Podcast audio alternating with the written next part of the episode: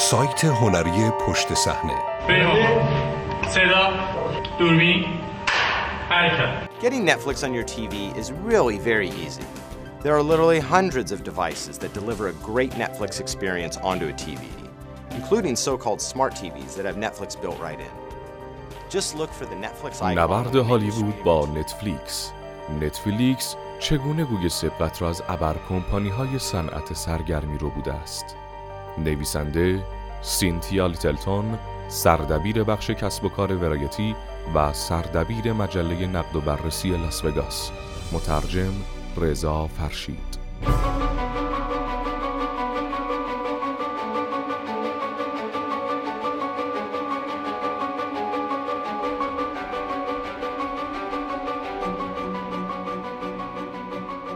امسال اثرگذاری نتفلیکس در صنعت سرگرمی عمیق و جدیتر شده است. قولهای رسانه‌ای در کنفرانس سالانه الن و کمپانی که ماه گذشته در سانولی برگزار شد فقط یک موضوع برای صحبت کردن داشتند. آشفتگی به وجود آمده به خاطر رشد نجومی نتفلیکس. یکی از مدیران ارشد اجرایی برجسته در حالی که ترس و شگفتی به یک اندازه در صدایش وجود داشت گفت فقط نگاهی به اوضاع کسب و کارمان بیاندازید. دلیل اینکه چرا دیزنی و کامکست با جدیتی عجیب به دنبال فاکس قرن 21 بودند یک چیز است. مدل تجاری تلویزیون اینترنتی فروش مستقیم که توسط نتفلیکس بهبود داده شده است. این موضوع همچنین بخش بزرگی از انگیزه AT&T برای خریدن تایم وارنر بود. این مسئله نشان دهندگی بزرگترین تغییر در اقتصاد صنعت سرگرمی طی دهه های گذشته بوده و تحولی است که محرک عمده آن شرکتی است که عمر فعالیتش در تجارت محتوای اختصاصی به زحمت به شش سال می‌رسد. بزرگترین هلدینگ های رسانه آمریکا در تلاش برای رساندن خودشان به نتفلیکس هستند و تمرکز خود را روی این مسئله قرار دادند که بخشی از فعالیت‌هایشان را در قالب مدل تجاری فروش مستقیم از نو سازماندهی کنند. بزرگترین تولید کنندگان محتوای صنعت می‌خواهند با استفاده از کارآمدی تلویزیون های اینترنتی از طریق اینترنت کاری کنند تا به اتاقهای نشیمن، لپتاپ ها، تبلت ها و تلفن های هوشمند مردم آمریکا خطوطی اختصاصی بکشند. مدیر ارشد اجرایی و رئیس AT&T ماه گذشته به سرمایه گذاران گفته بود یک شرکت رسانه مدرن باید ارتباطات مستقیم وسیعی با مخاطب داشته باشد. ما فکر می‌کنیم شرکت های رسانه با مدل های تجاری که صرفاً برای فروش عمده متمرکز باشند در گذر زمان شانسی برای بقا ندارند. هلدینگ های رسانه سنتی حالا ضرورت اقدام در این حوزه را بهتر حس می کنند چرا که آمازون، فیسبوک، اپل و گوگل نیز مشغول ساخت بسترهای جهانی محتوا هستند و آنها میترسند این بسترها باعث کوتاه جلوه کردن فعالیتهایشان شود. تعجبی ندارد که دیزنی یعنی بزرگترین شرکت رسانه جهان در بین پیشکسوتان و صاحب اعتباران هالیوود پرچمدار رقابت با نتفلیکس و شرکت‌های مشابه آن است. بابایگر رئیس و مدیر ارشد اجرایی دیزنی بزرگترین اولویت شرکت در سال 2019 را راه اندازی برنامه ریزی شده مجموعه از خدمات فروش مستقیم می داند. در دنیایی که غرق تلویزیون اینترنتی شده است، دیزنی دیگر نیازی ندارد برای پخش سریال ها و فیلم هایش بعد از اکران به کامکست، دایرکت تیوی و مجموعه از توضیح کنندگان بین المللی متکی باشد. نتفلیکس توضیح کنندگان واسطه را حذف کرده. هزینه ماهانه اشتراک را در مقایسه با تلویزیون کابلی برای بسته ای از محتوای غنی به شدت کاهش داده و همه محتوایش را به صورت شبانه روزی بدون تبلیغات و مبتنی بر درخواست در دسترس قرار داده است. اما همانطور که انجام هر تغییر تاریخی به راحتی و یا ارزان نیست، اینجا هم تغییر به سادگی رخ نمی دهد و بدون هزینه نیز نیست. دیزنی، AT&T و شرکت های دیگر برای ساخت بسترهای خودشان باید میلیاردها دلار خرج محتوای با کیفیت کنند و همزمان اگر نگوییم همه اکثر درآمدهای حق پخش که به صورت سنتی و از گذشته داشتهاند را هم از دست رفته ببینند. همان درآمدهایی که با فروش حق پخش به همه شبکه ها و توضیح کنندگان سالس به دست می آورند. علاوه بر آن، تأکید بر راه اندازی سرویس های جایگزین و جذاب فروش مستقیم احتمالا روند لغو اشتراک شبکه های کابلی را شتاب خواهد داد. این منجر به کاهش بیشتر درآمدهای میلیارد دلاری هزینه های ارتباطات می شود که این هلدینگ ها سالانه به خاطر شبکه هایشان از اپراتورهای تلویزیون کابلی دریافت می کردند. شبکه هایی که ممکن است دیگر در شمار جذابترین محصولات این استودیوها نباشند. به طور خلاصه باید گفت خلق یک بازار مبتنی بر مدل تجاری فروش مستقیم در زمینه محتوا هزینه بر مخاطر آمیز و پیچیده خواهد بود. دیزنی در بد و امر باید با حدود 300 میلیون دلار از درآمد سالانهاش خداحافظی کند. دیزنی این مبلغ را در ازای حق پخش تلویزیون پولی برای آثار سینمایش از نتفلیکس دریافت می کرد. این فیلم ها شامل کاپتان مارول، دامبو، داستان اسباب بازی چهار، شیرشاه، یخزده دو و بخش جدیدی از جنگ ستارگان حالا عوامل کلیدی فروش برای سرویس جدیدی هستند که آیگر با نام نوبت دیزنی از آن یاد می کند. جسیکا ریفکوهن تحلیلگر رسانه‌ای بانک آمریکا مری لینچ گفته است همه شرکت های رسانه‌ای باید بیشتر از قبل مشتری گرا شوند. هیچ کدام از ما پنج سال پیش فکر نمی کردیم مردم به اندازه امروز بر روی تلفن محتوا تماشا کنند. جریان اصلی مصرف محتوا به صورت محرک، غیر خطی و مبتنی بر تقاضا می شود. دنیای رسانه هیچ وقت به این سرعت متحول نشده بود. در چهل یا پنجاه سال گذشته نمونه این نوع تغییر را ندیده ایم.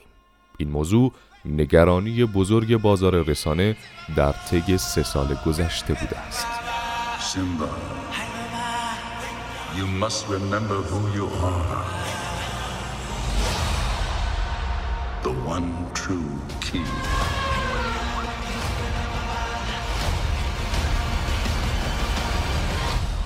گسترش مدل کسب و کار فروش مستقیم در قولهای رسانه‌ای سنتی طی چند سال گذشته شرکت های رسانه قدیم در این صنعت مشغول تجربه کردن گزینه های فروش مستقیم بودند. CBS با سرویس پخش اینترنتی CBS All Access افراد شکاک را شگفت زده کرد.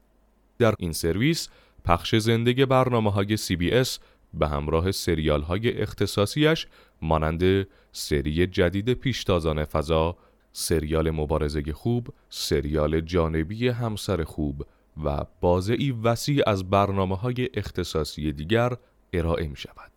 CBS All Access نمی تواند با سرعت رشد نتفلیکس رقابت کند اما به اندازه کافی مورد استقبال قرار گرفته است و تا امروز بیش از دونی میلیون مشترک جذب کرده است. جو یانیلو مدیر ارشد اجرایی شرکت CBS گفته است اگر از منظر مدل کسب و کار به آن نگاه کنیم این سرویس برای ما واقعا مثل چراغ جادو است.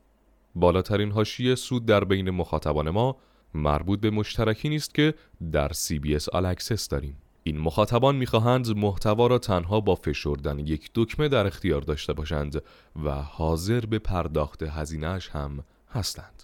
طی دهه گذشته هلو از سرویسی که طراحی شده بود تا با آن امکان مشاهده تکرار سریال های تلویزیونی شب گذشته فراهم شود به بستر مخاطب محوری تبدیل شده که دیزنی چشم طمع به آن دوخته و در تلاش است با خرید 71 ممیز 3 دهم میلیارد دلاری دارایی های فاکس کنترل مدیریتی هولو را نیز به دست آورد. تد ساراندوس مدیر ارشد بخش محتوای نتفلیکس از اینکه نقش آفرینان عمده دیگری هم به دنبال این هستند که خودشان را وارد زمین بازی نتفلیکس کنند نه متعجب است و نه احساس خطر می کند. او گفته است ما می‌دانیم که مدل کسب و کار فروش مستقیم مدل عالی است و مردم از ما انتظار زیادی خواهند داشت. کسب و کار تلویزیون پولی همیشه نوعی مدل بنگاه به بنگاه بوده است. برای ما مشتریانمان همیشه کاربرانمان بودند. ما باید همیشه آنها را راضی نگه داریم. وجود امکان لغو اشتراک تنها با یک کلیک عاملی است که ما را مجبور می کند ارزش بالایی برای آن قائل باشیم. جهش نتفلیکس و رسیدن به اوج صنعت سرگرمی آن هم تنها طی چند سال هالیوود را در وضعیتی دیوانه کننده قرار داده است. در زمانی که استودیوهای مشهور مشغول نزا با اپراتورهای تلویزیون کابلی بر سر هزینه های ارتباطات و قراردادهای مجوز پخش مجدد بودند شرکتی که فعالیت‌هایش شدیداً با جریان اصلی هالیوود تفاوت داشت در حال پرده برداری از بزرگترین نوآوری ها در زمینه تماشای تلویزیون بود. نتفلیکس در این مسیر قوانین قراردادهای تلویزیونی و سینمایی، دستمزدهای استعدادها، جدول پخش تلویزیون، پنجره های اکران فیلم و فعالیت های بازاریابی را بازنویسی کرد. این سطح خارق‌العاده از نفوذ و تغییر در صنعتی بالغ پیاده شده است که زمانی تحت سیطره قوانین سنتی خود بود. مخاطبین نظرشان را با کیف پولشان اعلام کرده و فقط در آمریکا نتفلیکسی که در سال 2012 حدود 27 میلیون مشترک داشت را تا جوان 2018 به 56 میلیون مشترک رساندند. تعداد مشترکین نتفلیکس در کل جهان تا جوان امسال 130 میلیون بوده است. بخش عمده هزینه اشتراک ماهانه 8 تا 14 دلاری که اعضا برای دسترسی به سرویس می‌پردازند متعلق به خود نتفلیکس است. البته این شرکت هزینه هم به اپل، روکو و اخیرا به کامکست می‌پردازد که در نقش توزیع کننده به شرکت کمک می کنند تا به مشترکین جدید دست یابد. در آن سوی میدان دیزنی و همپالگی هایش بخش کوچکتری از پول بزرگی را که هر ماه توسط مشترکین سرویس دهندگان چند کاناله سنتی هزینه می شود دریافت می کنند.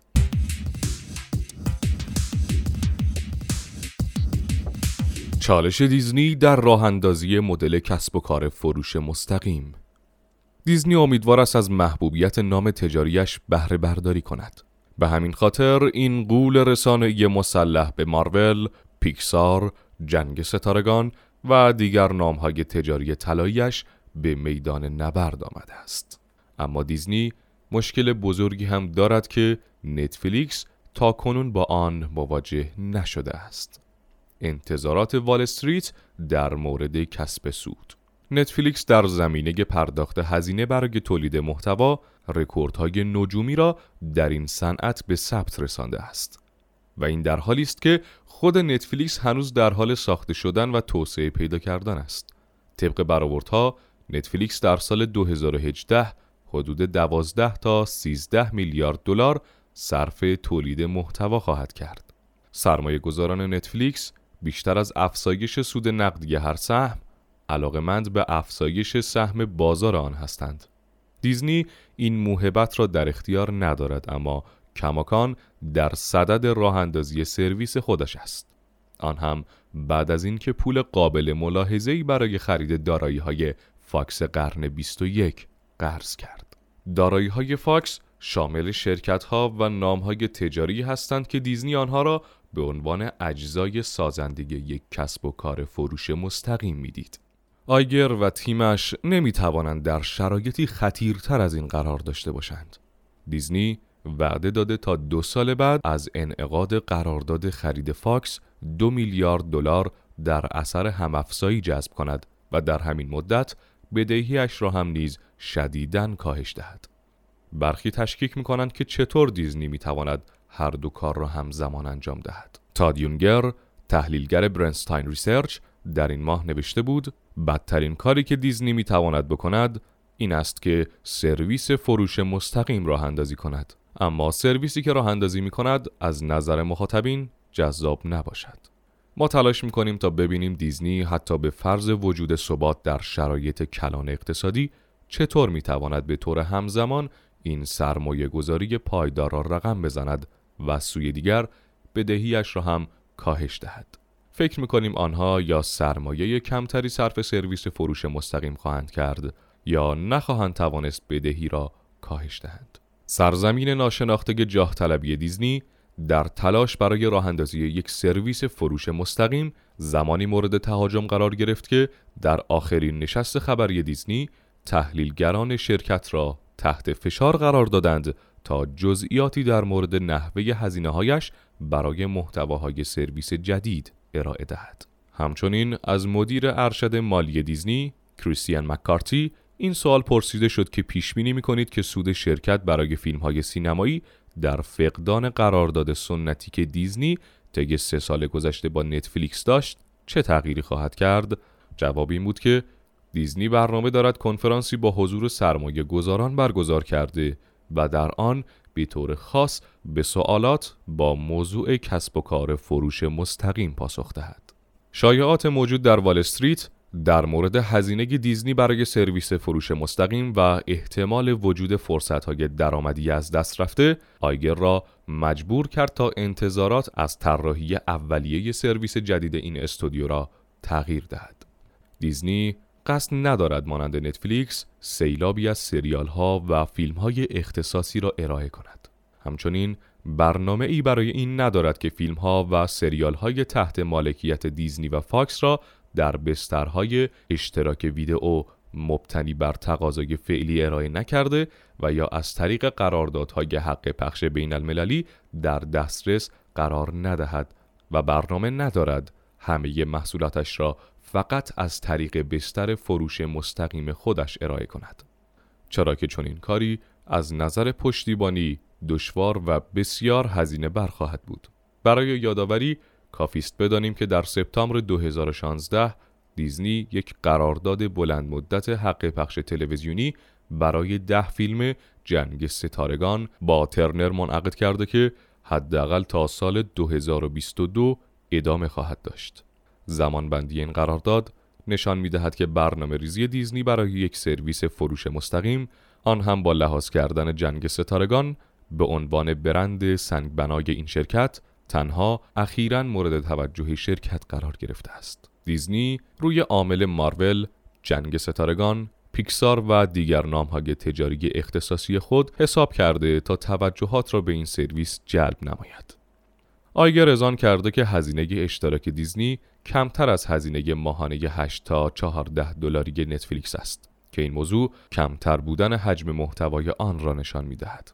آیگر گفته است ما از این امتیاز برخوردار هستیم که می توانیم این محصول را با برنامه های نام های تجاری خود یا برنامه های برگرفته شده از آنها پر کنیم که واضح است این مسئله باعث ایجاد تقاضا شده و به ما این توانایی را می دهد که وارد بازی حجم محتوا نشویم بلکه در بازی کیفیت رقابت کنیم یونگر تخمین زده است که سرویس فروش مستقیم دیزنی اگر چهل میلیون مشترک داشته باشد و هر مشترک ماهانه 6 دلار هزینه پرداخت کند تازه به نقطه سر به سر هزینه ها و درآمدها می رسد.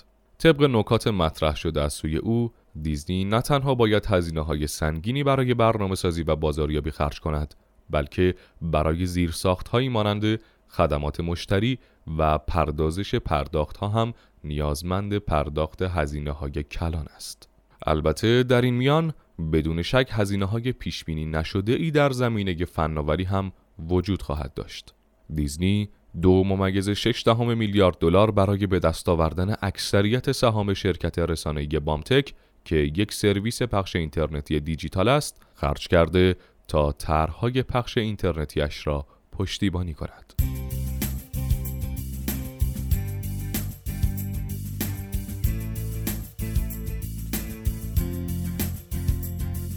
برنامه های AT&T برای پیوستن به سرویس های فروش مستقیم AT&T بعد از خرید تایم وارنر به مبلغ 85 ممیز 4 دهم میلیارد دلار بدون احتساب 10 میلیون دلاری که خرج نبرد برای حفظ این قرارداد در واشنگتن کرد وضعیتی مشابه دیزنی دارد. AT&T هم باید بررسی کند که تأثیر سرویس های فروش مستقیم بر DirecTV چیست. DirecTV کسب و کار توزیع کننده چند کانال ویدیوی این استودیوست که سه سال قبل آن را به مبلغ 48 ممیز 5 دهم میلیارد دلار خریده بود.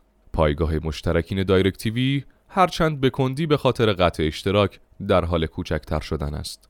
اما این امید وجود دارد که با بزرگتر شدن AT&T این شرکت بتواند از تمام ارتباطات مشتریش از دایرکت تیوی و شبکه مخابراتی بین المللیش استفاده کرده تا مشترکینش را ترغیب کند خدمات جدید را امتحان کنند.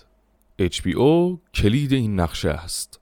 این شبکه پولی هم در سال 2015 با راه اندازی HBO Now وارد میدان سرویس های فروش مستقیم شد. این اولین بار بود که HBO نیز در دسترس مخاطبینی قرار می گرفت که فاقد اشتراک سنتی توضیح کننده چند کاناله ویدیو بودند. HBO Now اکنون بیش از 5 میلیون مشترک دارد. در مقایسه با نسخه معمولی HBO و سینمک که مجموعاً 49 میلیون مشترک دارند.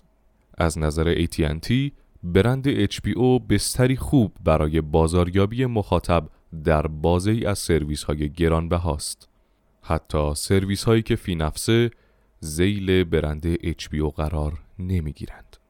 جان استنکی رئیس جدید وارنر مدیا مالک HBO به وضوح بیان کرده است که AT&T برنامه های بزرگی در این زمینه دارد. همراده های HBO یعنی برادران وارنر و ترنر چند سرویس فروش مستقیم برای مخاطبان خاص راه اندازی کردند که از میان آنها می‌توان به DC Universe برادران وارنر و FilmStruck متعلق به Turner Classic Movies اشاره کرد. اما استنکی جاه طلبی های بزرگتری دارد. تعدادی ابتکار مختلف در شرکت های وارنر مدیا در حال انجام است و همه آنها در زمینه خودشان خوب هستند. اما به نظر من خروجی آنها مخاطبینی در مقیاس نسبتا کوچک هستند. استنکی ماه گذشته این را به سرمایه گذاران گفته بود شرکتی به بزرگی ما می‌خواهد مخاطبینی ده ها میلیونی داشته باشد نه مخاطبینی کمتر از ده میلیون استنکی همچنین قصد خود را برای سرعت بخشیدن به رشد HBO نشان داده است رئیس جدید وارنر مدیا در صحبتهای داخلیش با مدیران HBO به سراحت عنوان کرده که شبکه نیاز به تعامل بیشتری با مشترکانش دارد. استنکی در ماه جوان جلسه همگانی با کارکنان HBO داشت. بر اساس متن پیاده شده این جلسه عمومی که توسط وبسایت ریکود منتشر شده است، او به کارکنان HBO گفته است: هدف ما چند ساعت در روز است. نه چند ساعت در هفته و نه چند ساعت در ماه. ما چند ساعت در روز می خواهیم. شما در حال رقابت با دستگاه هستید که در دستان مردم قرار دارند و هر پانزده دقیقه یک بار توجه آنها را به خودشان جلب می کنند. افرادی از این صحبت این گونه نتیجه گرفتند که استنکی از HBO خواسته در برنامه سازیش بیشتر به جریان اصلی توجه کند. رئیس وارنر مدیا این مطلب را تکذیب کرده و ابراز داشته که قصد ندارد به طور اساسی ترکیب برنامه سازی های عالی HBO را تغییر دهد. اما بدون شک AT&T خواستار افزایش حجم برنامه هاست و تمایل دارد برای افزایش تعداد برنامه ها سرمایه گذاری بیشتری انجام دهد. همانطور که استنکی در آن جلسه گفته بود چالش HBO این است که در دنیای جدید مبتنی بر تقاضا رقابت کند و اینکه چطور بدون از دست دادن کیفیت روزنش را وسعت دهد. در همین حال کامکست نیز در NBC یونیورسال یعنی بخش محتوایی شرکتش شاهد تغییراتی بوده و همچنین شاهد فرسایش بسته محصولات قدیمیش در بخش تلویزیون کابلی است این وضعیت بد کامکست را تحت فشار قرار داده تا در سالهای پیش رو اقدامات چشمگیری را انجام دهد. به همین خاطر است که این شرکت سرسختانه به دنبال دارایی های فاکس قرن 21 بود. کامکست همچنین در حال رقابت با فاکس و دیزنی برای خریدن سهمی مدیریتی در اپراتور ماهواره‌ای اروپا یعنی اسکای است. حرکتی که با هدف استفاده از زیرساخت اسکای برای کمک به خلق یک بستر جهانی محتوای فروش مستقیم انجام می شود. تحلیلگران رسانه به تجربه AT&T با دایرکت تیوی اشاره می کنند تا در این مورد هشدار بدهند که تغییر مجدد توزیع کننده چند کانال ویدیو چقدر سخت است. DirecTV Now در اواخر سال 2016 به عنوان یک مجموعه شبکه ارزان که از طریق پخش اینترنتی در دسترس است راه اندازی شد و دریافت آن نیازی به set-top box یا ماهواره نداشت. از آن زمان تا کنون این سرویس رشدی متعادل داشته و در حدود 1.5 میلیون مشترک دارد و از رقم ابتدایی ماهانه 35 تا 70 دلار شاهد 5 دلار افزایش قیمت بوده است. NBC یونیورسال هم در حال ایجاد سرویس های داخلی فروش مستقیم است. این استودیو در سال 2016 و 2017 سرویسی به اسم Seeso با اشتراک ماهانه 4 دلار را آزمایش کرد که برنامه های پخش زندگی شنبه شب، برنامه امشب با اجرای جیمی فلن و دیگر آثار کمدی NBC یونیورسال به همراه سریال های اختصاصی و خریداری شده در آن ارائه می شد. اما استقبال مشترکین از آن بیرمق بود. سیسو در اواخر تابستان گذشته بسته شد. اخیرا شایعاتی مطرح شده که NBC یونیورسال در حال ایجاد یک سرویس پخش اینترنتی است که به تماشاگران نوعی سیستم امتیازی برای مشاهده قسمت های سریال های NBCU TV ارائه می کند که دارای تبلیغات هستند. استیو برک مدیر ارشد اجرایی NBC یونیورسال ماه گذشته در نشست خبری کامکست گفته بود آینده ما فروش در هر جایی است که مخاطبین هستند. ما سعی می کنیم موقعیت شرکت به گونه ای باشد که مطمئن شویم تمام مسیرها باز هستند و ما با هوشیاری به آن مسیرها نگاه می کنیم و سوداوری کسب و کار ویدئویی خودمان را بیشی نمی کنیم. تجربه NBC یونیورسال با سیسو داستانی هشدارآمیز در این مورد است که برنامه سازی برای یک شبکه تقاضا محور بسیار متفاوت از فروش عمده شبکه های معمولی به توضیح کننده های چند کانالی ویدئو است. اینکه کاربران بتوانند شیوه و تجربه تماشا کردنشان را به سلیقه خودشان شخصی سازی کنند امری حیاتی است.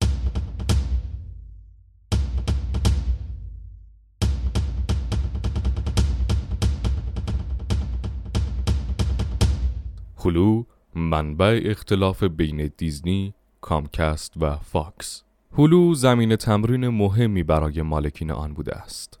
دیزنی، کامکست، فاکس قرن 21 و تایم وارنر.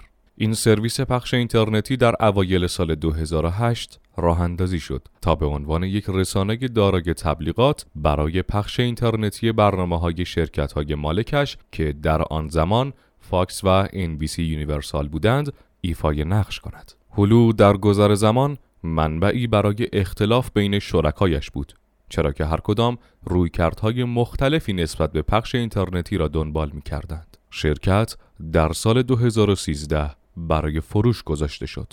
اما وقتی پیشنهادهای دریافت شده از یاهو و دیگران به اندازه کافی جذاب نبودند، مالکان تصمیم گرفتند تا در مجموع 750 میلیون دلار سرمایه گذاری در آن کرده تا کمک کنند هلو با برنامه های اختصاصی و اجاره شده رشد کند. همکنون هلو به عنوان مرجع سریال های اختصاصی این شرکت در سال 2017 با سرگذشت ندیمه موفقیت بزرگی داشت و همینطور به عنوان تأمین کننده نوپا برای مجموعه از شبکه های کابلی جایگاه منحصر به فردی در بازار دارد.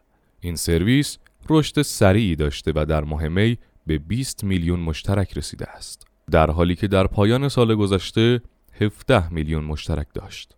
البته مشخص نیست چه تعداد از این مشترکین هزینه چهل دلاری مجموعه شبکه های کابلی را می‌پردازند که شامل دسترسی به کتابخانه و سریال های اختصاصی هلوست. برخلاف نتفلیکس و آمازون، هلو به کاربران دو پیشنهاد مشاهده به همراه تبلیغات به ازای 8 دلار در ماه و بدون تبلیغات به ازای 12 دلار در ماه را ارائه می کند. دیزنی با خرید 30 درصد از سهم شرکت فاکس صاحب 60 درصد از سهام هلو خواهد شد. انتظار می رود هلو یکی دیگر از شاهراه‌های فروش مستقیم دیزنی شده و شالوده ای مستحکم برای سرویسی که متمرکز بر برنامه های بالغین است را فراهم کند. در اینجاست که FX Network، فاکس سرچلایت و محصولات فاکس قرن 21 به کمک دیزنی خواهند آمد. بزرگترین درسی که از یک دهه فعالیت هلو می شود گرفت این است که باید بر نحوه ارتباط با مشتریان تمرکز کرد. رندی فریر مدیرعامل هلو می‌گوید هر چیزی که بین تماشاگر و هلو ارتباط حقیقی برقرار کند تجربه خوبی است. اگر من در حال سفر کردن باشم و بخشهایی از یک قسمت سریال را روی تلفنم ببینم و بعد به خانه برسم و آن را روی تلویزیون به پایان برسانم و هلو بداند که باید از کجا ادامه دهد این یک تجربه خوب است اگر پیشنهادهای محتوایی برای من خوب باشند این یک تجربه خوب است نهایتا همه چیز به مسائلی بستگی دارد که موجب ارائه انتخابهای بیشتر به مخاطب می شوند. ساراندوس رئیس نتفلیکس خودش را در شمار آن دسته از فعالان صنعت می شمارد که بعضی اوقات از سرعت تغییرات در صنعت سرگرمی و نقش نتفلیکس در پیشبرد آن شگفت زده شدند. او می‌گوید تحول تلویزیون زمان خیلی زیادی طول کشیده است. الان دوره هیجان انگیزی در این کسب و کار است. دیدن این همه تغییرات در تمام این شرکت های رسانه ای پدیده است. فرقی نمی کند به عنوان یک رقیب نگاه کنیم یا به عنوان یک هوادار محصولات. سایت هنری پشت صحنه behindthescene.ir